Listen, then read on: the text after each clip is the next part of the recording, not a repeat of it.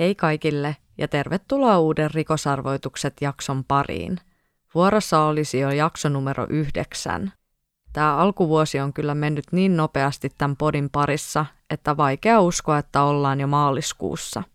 Mun mielessä pyörii useita eri tapauksia, joista mä haluan teille kuuntelijoille tulevaisuudessa kertoa – Tällä kertaa tämänkertainen tapaus vie meidät Yhdysvaltoihin, ja mä oonkin huomannut, että mun jaksot painottuu pääsääntöisesti tuonne rapakon toiselle puolelle. Yritän, että jatkossa tapauksia olisi myös mahdollisesti muualtakin maailmaa. Jaksotoiveita saa laittaa mulle esimerkiksi Instan kautta, ja sieltä podi löytyy nimellä rikosarvoitukset. Näiden lyhyiden alkusanojen jälkeen voidaankin siirtyä tämän päivän tapaukseen. William Edward McCraad, jota kutsuttiin lempinimillä Bill ja Billy, syntyi 12. marraskuuta vuonna 1958. Mä kutsun Williamia tässä jaksossa joko Bill tai Pilliksi, sillä kaikissa lähteissä hänestä puhuttiin näillä lempinimillä. Bill vartui varakkaassa naapurustossa perheensä kanssa Pittsburghissa, Pennsylvaniassa – hänen lapsuudesta ja nuoruudesta ei löytynyt tietoja, eikä ne nyt varsinaisesti ole edes merkityksellisiä tapaukseen liittyen. Mä kyllä yleensä tykkäisin kertoa aina enemmän vähän tietoja henkilön taustoista. Aikuisiellä Bill muutti Pennsylvaniasta Phoenixiin Arizonaan paremman sään perässä.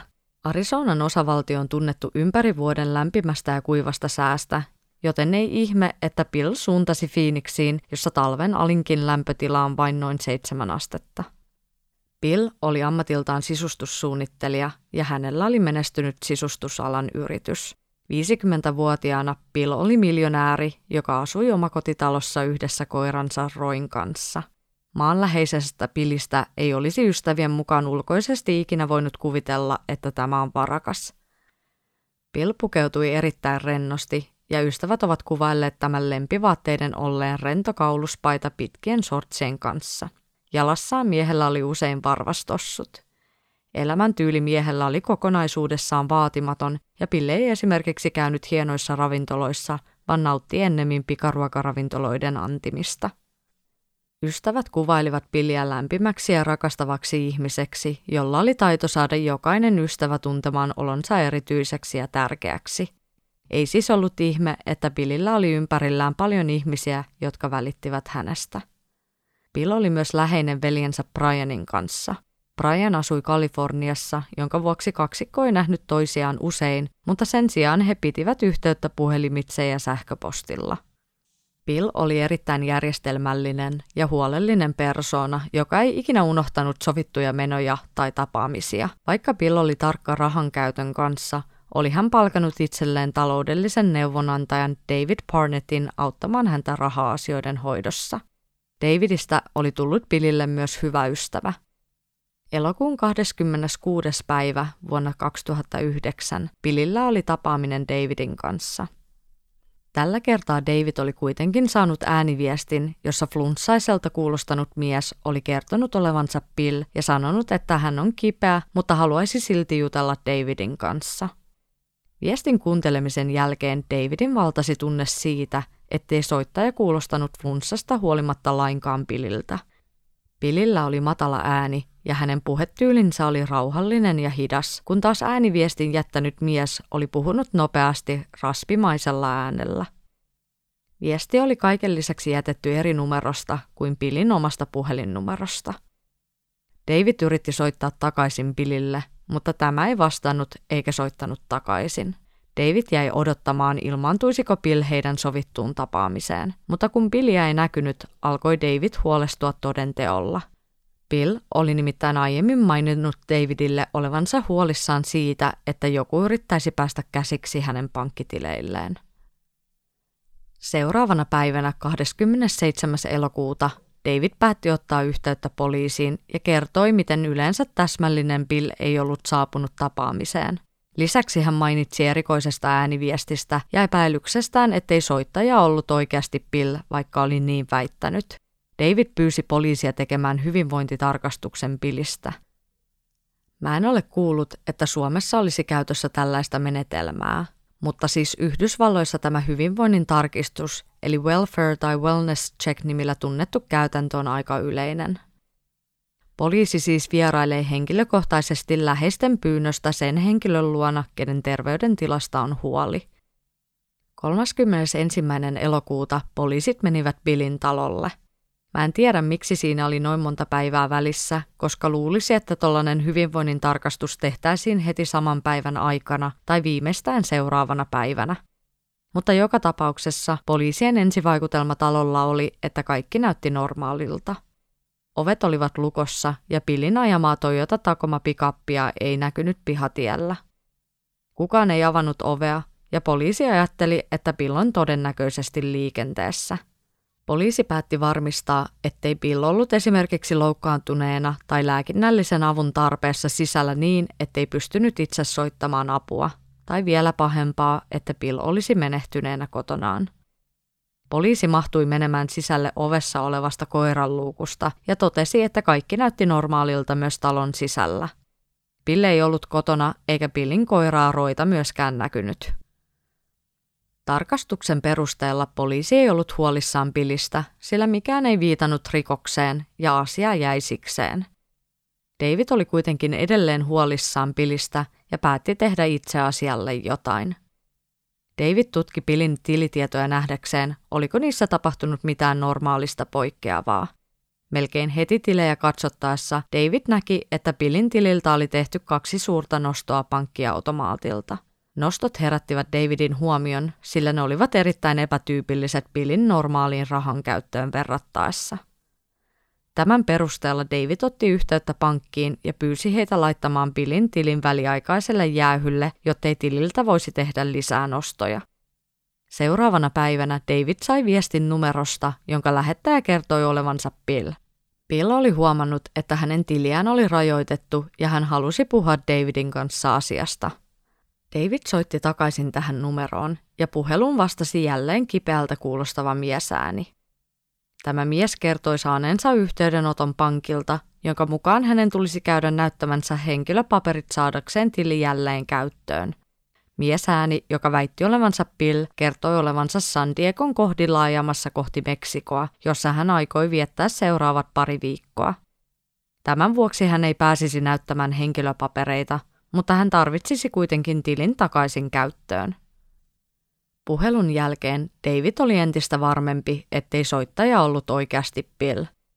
Huolestunut David otti yhteyden uudestaan poliisiin ja ilmoitti Billin nyt virallisesti kadonneeksi. Poliisi otti katoamisilmoituksen vastaan ja alkoi tutkia tapausta. Samaan aikaan myös Billin serkko oli alkanut huolestumaan, kun Billistä ei ollut kuulunut mitään useisiin päiviin – Serkku oli jopa jättänyt Pilin vastaajan viestin, jossa hän uhkasi lähettää jonkun tarkistamaan, että tämä on kunnossa, jos Pili ei soittaisi hänelle takaisin. Hieman vastaajaviestin jättämisen jälkeen Serkku sai Billin sähköpostiosoitteesta erikoisen viestin, jossa Pili kertoi lähteneensä pois Phoenixistä ja olevansa Serkkuun yhteydessä sitten, kun hän olisi asettunut aloilleen. Serkku soitti Pilin veljelle Brianille, joka ei myöskään ollut saanut yhteyttä veljensä puhelimitse. Myös Brian oli saanut sähköpostin, jossa Bill kertoi vastaavan tarinan, että oli lähtenyt Phoenixistä ja oli mahdollisesti palaamassa veljesten kotikaupunkiin Pittsburghiin. Pian Brian sai puhelun poliisilta, jossa poliisi tiedusteli milloin Brian oli ollut yhteydessä veljensä kanssa – Brian kertoi, ettei Bill ollut vastannut hänen soittoihin useampaan päivään ja että viimeisen kerran hän oli kuullut veljestään 17. elokuuta 2009. Brianin mukaan puheluihin vastaamatta jättäminen oli erittäin epätyypillistä käytöstä Billille. Brian pyysi poliisia ottamaan tämän katoamisen vakavasti, sillä hän oli varma, ettei hänen tarkka ja järjestelmällinen veljensä olisi lähtenyt matkoille kertomatta siitä kenellekään. Brian myös kertoi saamastaan sähköpostiviestistä ja totesi, ettei se kuulostanut lainkaan Billiltä. Poliisin yhteydenoton jälkeen Brian soitti entiselle puolisolleen Tara Carterille kysyäkseen, oliko tämä ollut yhteydessä Billiin. Tara ja Bill olivat hyviä ystäviä, vaikka Brian ja Tara olivat eronneet. Tara tarkisti puhelutietonsa ja ymmärsi, että oli itsekin puhunut viimeisen kerran Billin kanssa kaksi viikkoa aiemmin – Kukaan ystävistä ei ollut kuullut pilistä sitten elokuun puolen välin.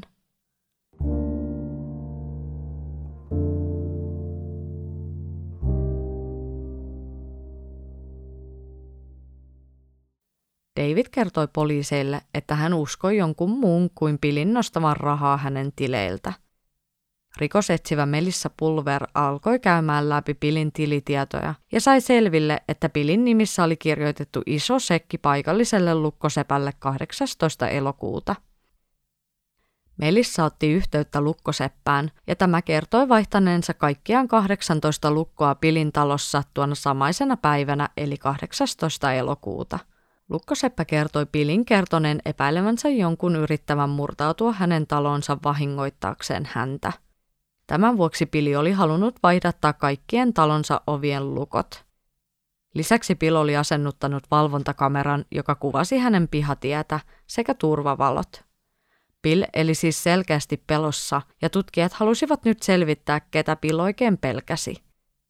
Melissa alkoi tarkastelemaan Pillin yksityiselämän sekä liike-elämän suhteita. Pillin läheisiltä poliisit saivat kuulla, että tämä oli ollut viime aikoina huolissaan, sillä eräs ihminen hänen menneisyydestään oli vapautumassa vankilasta. Bill oli ystäviensä mukaan ihana ystävä, jonka kanssa pystyi jakamaan elämän ilot ja surut – oli kuitenkin asia, josta Bill ei puhunut paljon ystäviensä kanssa. Bill oli homo ja hän piti deittailuelämänsä piilossa muilta.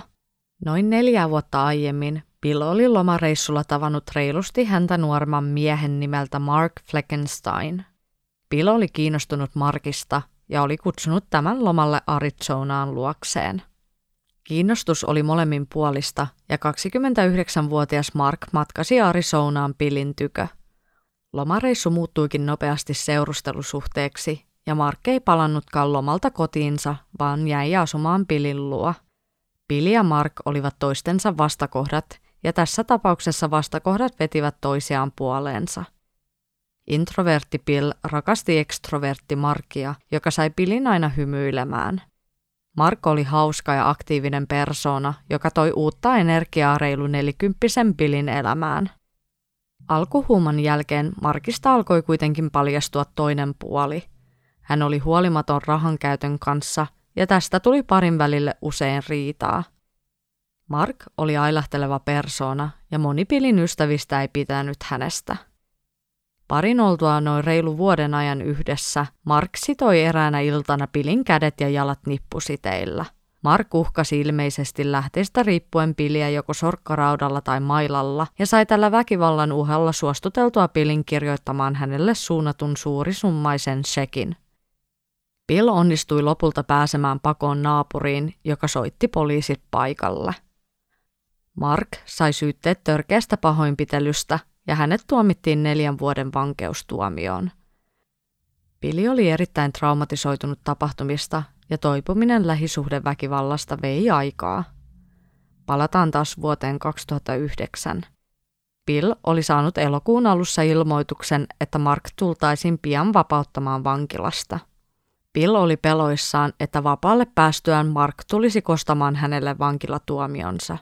Tämän vuoksi Bill oli palkanut lukkosepän vaihtamaan lukot taloonsa ja asentamaan muut turvatoimenpiteet. Ennen katoamistaan Bill oli puhunut läheisilleen, että hän harkitsi aseluvan hankkimista, jota voisi ostaa aseen itsepuolustustarkoitukseen. Läheiset alkoivat pohtia, oliko Mark mahdollisesti jo vapautunut vankilasta ja tullut takaisin Phoenixin kostamaan Pilille.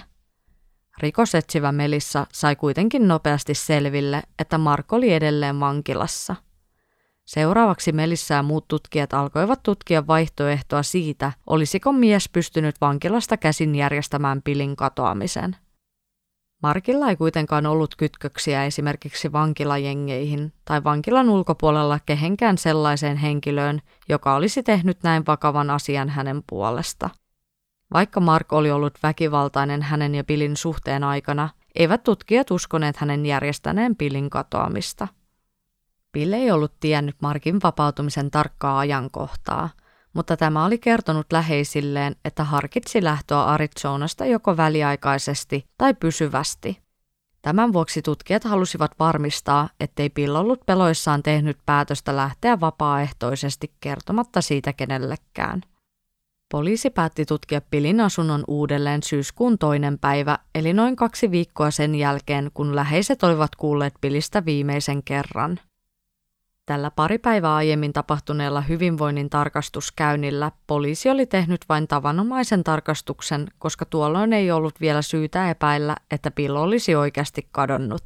Mutta uusien tietojen valossa poliisit tutkivat asuntoa nyt eri silmällä kuin aiemmin. Jos Bill olisi lähtenyt itse vapaaehtoisesti, tulisi talosta puuttua hänen matkalaukkunsa ja muita henkilökohtaisia tavaroita – Etsinnöissä kuitenkin löydettiin Pilin käyttämät matkalaukut, jonka lisäksi hänen silmälasit ja hammasharja olivat myös talolla. Nuo olisivat kuitenkin olleet aika oleelliset tavarat lähdettäessä pidemmälle reissulle. Jääkaapissa oli ruokaa ja pöydälle oli jätetty veitsi, jossa oli maapähkinä voi levitettä. Bill, joka oli tunnettu järjestelmällisyydestään, ei olisi läheisten mukaan matkalle lähdettyään jättänyt likaisia astioita tai ruokaa jääkaappiin homehtumaan. Pilin auto oli myös edelleen poissa ja poliisit päättivät tehdä siitä etsintäkuulutuksen. Tutkijat pohtivat, että jos Pili oli lähtenyt vapaaehtoisesti, miten hän olisi tankannut tai tehnyt muita välttämättömiä ostoksia, kun hänen tileiltään ei sellaisiin asioihin ollut mennyt rahaa katoamisen jälkeen. Tutkijat kävivät ovelta ovelle taktiikalla kyselemässä Pilin naapureilta, milloin he olivat nähneet Pilin viimeisen kerran – he myös kysyivät, oliko mitään erikoista tapahtunut talolla tai sen ympäristössä viime aikoina. Eräs naapureista kertoi heränneensä 18. elokuuta kahteen laukaukseen, jotka olivat kuuluneet asuinalueen ympäristöstä. Naapuri oli epäillyt niiden olleen aseen laukauksia. Samaisen naapurin mukaan hän ei tuon yön jälkeen kuullut pilin koiran haukuntaa enää, ja tämä poikkesi normaalista – en tiedä, miksi naapuri ei ollut tehnyt noista laukauksista soittoa poliisille. Siitä ei oltu missään lähteissä mainittu. David, joka oli nyt tarkasti seurannut Billin tillejä, huomasi, että elokuun 19. päivänä Bill oli tehnyt noin 4000 dollarin sekä 12 000 dollarin shekit, jotka oli osoitettu miehelle nimeltä Bradley Tucker. Kutsun myös Bradleytä tässä jaksossa hänen lempinimellään Pratt. David ilmoitti havaintonsa poliisille joka halusi varmistaa shekkien aitouden. He ottivat yhteyden Bradiin, joka kertoi olevansa Billin bisneskumppani. Bill oli sisustussuunnittelija ja hän oli palkannut Bradin rakentamaan hänen suunnittelemansa työt. Brad tarjoutui tulemaan poliisin juttusille kertoakseen enemmän hänen ja Billin suhteesta. Brad kertoi tavanneensa Billin treffisivuston kautta ja että he olivat todenneet heillä olevan paljon yhteistä sillä molemmat olivat kiinnostuneita sisustussuunnittelusta. Romanssin sijasta pari ystävystyi ja aloitti yhteistyön sisustusalalla. Tutkijat kysyivät näistä kahdesta suuresta sekistä, ja Pratt kertoi Pilin antaneen ne hänelle, jotta tämä voisi käydä ostamassa remonttimateriaaleja heidän yhteiseen remonttikohteeseen. Lisäksi sekissä oli Pradin osuus remonttipalkkiosta – Tutkijat kysyivät, tietääkö Brad, missä Bill on, johon tämä vastasi olettaneensa Billin lähteneen kaupungista, sillä tämä oli ollut peloissaan entisen miesystävänsä vapautumisesta. Brad siis kertoi samaa tarinaa kuin muut Billin läheiset. Bradin mukaan Bill keräsi antiikkiesineitä, ja tämä oli maininnut haluavansa ostaa muutaman netissä nähneensä esineen Meksikosta – Bradin kertoma tarina tarkastettiin, mutta Meksikon rajalla ei ollut tietoa siitä, että Bill olisi sitä ylittänyt. Rikosetsivä Melissa hankki etsintäluvan Billin ja Bradin remonttikohteeseen. Tutkintatiimi alkoi käydä taloa läpi, mutta he löysivät vain remonttityökaluja ja materiaaleja. Tiimi oli jo poistumassa talolta, kun yksi tutkijoista huomasi, että katosta sai vedettyä kapeat portaat alas, jotka johtivat ahtaalle ullakolle – Ullakolla olevasta kaapista tutkijat löysivät kaksi isoa roskasäkkiä täynnä tavaraa. Tavaroiden joukosta löytyi paljon Pilin omaisuutta, kuten lompakko pankkikortteineen, Pilin henkilöllisyystodistus, shekkivihko, tilitietoja ja salasanoja. Tavaroiden seassa oli myös puhelimia sekä ase, jossa vaikutti olevan verijälkiä. Lisäksi paikalta löydettiin myös kalenteri, jonne oli merkattu kaikki Pilin tulevat menot – Tutkijat ymmärsivät nopeasti, ettei Bill ollut lomalla. Jotain pahaa oli tapahtunut ja Brad oli jotenkin osallinen tähän kaikkeen. Ase vietiin tutkittavaksi ja Melissa kertoi Billin läheisille uutiset, mitä he olivat löytäneet. Toivo Billin löytymisestä elossa alkoi muuttua yhä epätodennäköisemmäksi. Bradista tuli nyt kiinnostava henkilö Billin katoamiseen liittyen ja poliisi alkoi tutkia tämän taustoja. Brad oli omistanut aiemmin yrityksen, joka oli ollut pahoissa taloudellisissa vaikeuksissa. Brad oli sitten ilmeisesti vakuutusrahojen toivossa polttanut liiketilan. Hän jäi kuitenkin tästä kiinni ja oli pidätettynä tuhopoltosta. Vuonna 2009 Brad oli jälleen taloudellisissa vaikeuksissa ja poliiseille valkesi ajatus, että Brad oli mahdollisesti se, joka oli tehnyt kaikki nuo erikoiset nostot Pilin tileiltä. Pian David otti yhteyttä rikosetsivä Melissaan ja kertoi, että Pilin tileiltä oli jälleen tehty kaksi suurta nostoa Phoenixin alueella sijaitsevasta automaatista. Melissa pisti heti pyynnön pankille saadakseen heidän turvakameroidensa tallenteet katsottavaksi.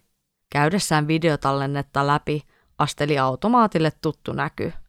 Brad oli käynyt nostamassa Pillin kortilla rahaa. Kun Brad tuotiin kuulusteltavaksi, kertoi hän Pilin antaneen kortin hänen käyttöönsä, jotta tämä voisi ostaa sillä materiaaleja taloon, jota he olivat yhdessä remontoimassa. Kun kuulustelijat kyselivät remonttimateriaalien kuittien perään, ei Bradilla ollut esittää sellaisia. Melissa kysyi Bradilta, kellä muulla oli pääsy hänen ja Pilin remontoimaan taloon, ja Brad vastasi, ettei kenelläkään muulla kuin hänellä ja Pilillä. Tämän jälkeen Melissa paljasti, että he olivat etsintöjen aikana löytäneet talosta Pilin henkilökohtaisia tavaroita sekä aseen. Brad meni tiedosta sanattomaksi. Tässä kohtaa poliisi pystyi pidättämään Bradin petoksesta, mutta vielä tarvittiin lisää todisteita, sillä piliä ei oltu löydetty. Tutkijat epäilivät, että Pratt oli tapanut Pilin ja motiivina oli raha. Tutkimukset osoittivat, että veriaseessa kuului Pilille, jonka lisäksi aseesta löytyi Pradin DNAta. Poliisi sai nyt konkreettisia todisteita Pradia vastaan. Remonttikohteesta löytyneet puhelimet olivat ne, josta oli soitettu muun muassa pankkiin ja Davidille. Brad oli siis esittänyt Davidille puhelimessa olevansa Bill – Bradin tietokoneella oli myös tehty hakuja, kuinka murhata ja päästä vapaaksi, sekä kemikaaleja, joilla siivota verijäljet. Näiden tietojen valossa poliisi päätti tutkia Pilin talon uudelleen. Nyt tarkoituksena oli selvittää, oliko talo rikospaikka, jonka Brad olisi siivonut surmatyön jälkeen. Tutkijat kiinnittivät talolla erityisesti huomiota Billin toimistohuoneeseen, joka oli selkeästi muita talon huoneita siistimpi. Tutkimukset osoittivat, että huoneessa oli ollut paljon verta, joka oli siivottu pois. Pilin ruumista ei kuitenkaan löytynyt talosta tai sen läheisyydestä.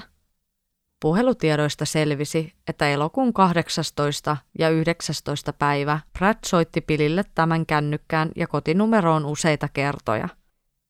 Viimeisen kerran Brad soitti Pilille 19. päivänä ja puhelu kesti 28 minuuttia – Puhelu oli soitettu noin puoli kahdeksalta illalla.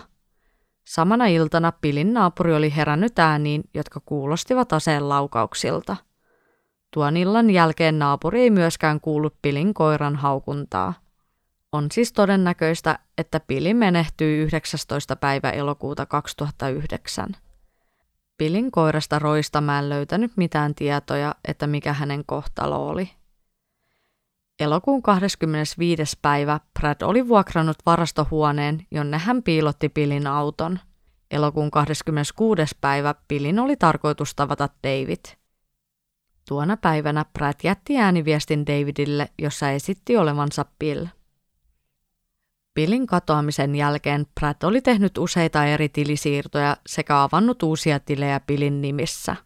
Hän oli myös vaihtanut omat yhteystiedot yhteen Billin sijoitustiliin – Tuo tili kuitenkin jäädytettiin rahoituslaitoksen toimesta. Brad oli koittanut kolmena eri päivänä soittaa tuon rahoituslaitoksen asiakaspalveluun ja saada tili auki. Nuo puhelut onneksi nauhoitettiin ja toimitettiin poliisille myöhemmin todisteeksi. Elokuun 18. päivä Bill oli kirjoittanut sekkejä. Yksi oli lukkosepälle, jonka allekirjoitus vastasi Billin omaa. Bradille osoitettujen shekkien allekirjoitukset eivät kuitenkaan olleet Pilin kirjoittamia.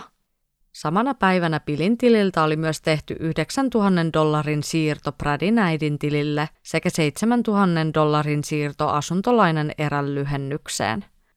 Billin auton Brad oli alun perin piilottanut vuokraamansa varastotilaan. Sen jälkeen Brad oli ollut yhteydessä romumetallin kerääjään, joka osti auton. Tämän varastotilojen managerin mukaan hän oli nähnyt 8. syyskuuta 2009 kaksi miestä lastaavan Toyota Tacoma pikappia hinausauton kyytiin. Tästä seuraavana päivänä Brad oli purkanut varaston vuokrasopimuksen. Lokakuun 15. päivä poliisit pidättivät Bradin. Bradin kodin etsinnästä löytyi vielä lisää raskauttavia todisteita, kuten ostoksista, joita hän oli tehnyt pilin tiliä käyttäen. Tässä kohtaa Brad oli lopettanut yhteistyön täysin poliisin kanssa. Poliisi kuitenkin toivoi, että Brad murtuisi ja kertoisi, minne oli pilin ruumiin vienyt. Brad kuitenkin kielsi jyrkästi syyllisyytensä. Vaikka pilin ruumista ei oltu löydetty – oli syyttäjällä riittävästi todisteita Bradin syyllisyydestä ja häntä vastaan nostettiin syytteet Billin murhasta lokakuussa 2009, eli noin kaksi kuukautta Billin katoamisen jälkeen. Billin läheiset olivat menettäneet toivonsa, että Billin ruumis löydettäisiin. Phoenixia ympäröi suuri aavikko ja se olisi ollut oiva paikka piilottaa ruumis niin, ettei sitä ikinä löydettäisi.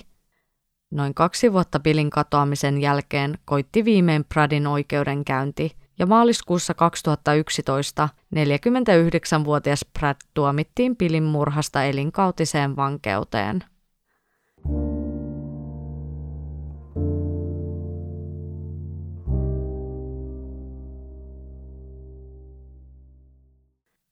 Kun tuomiosta oli kulunut kaksi kuukautta, Brad otti yhteyttä asianajajaan ja kysyi, olisiko heidän mahdollista tehdä syytesopimus, jos hän kertoisi, missä Billin ruumis on.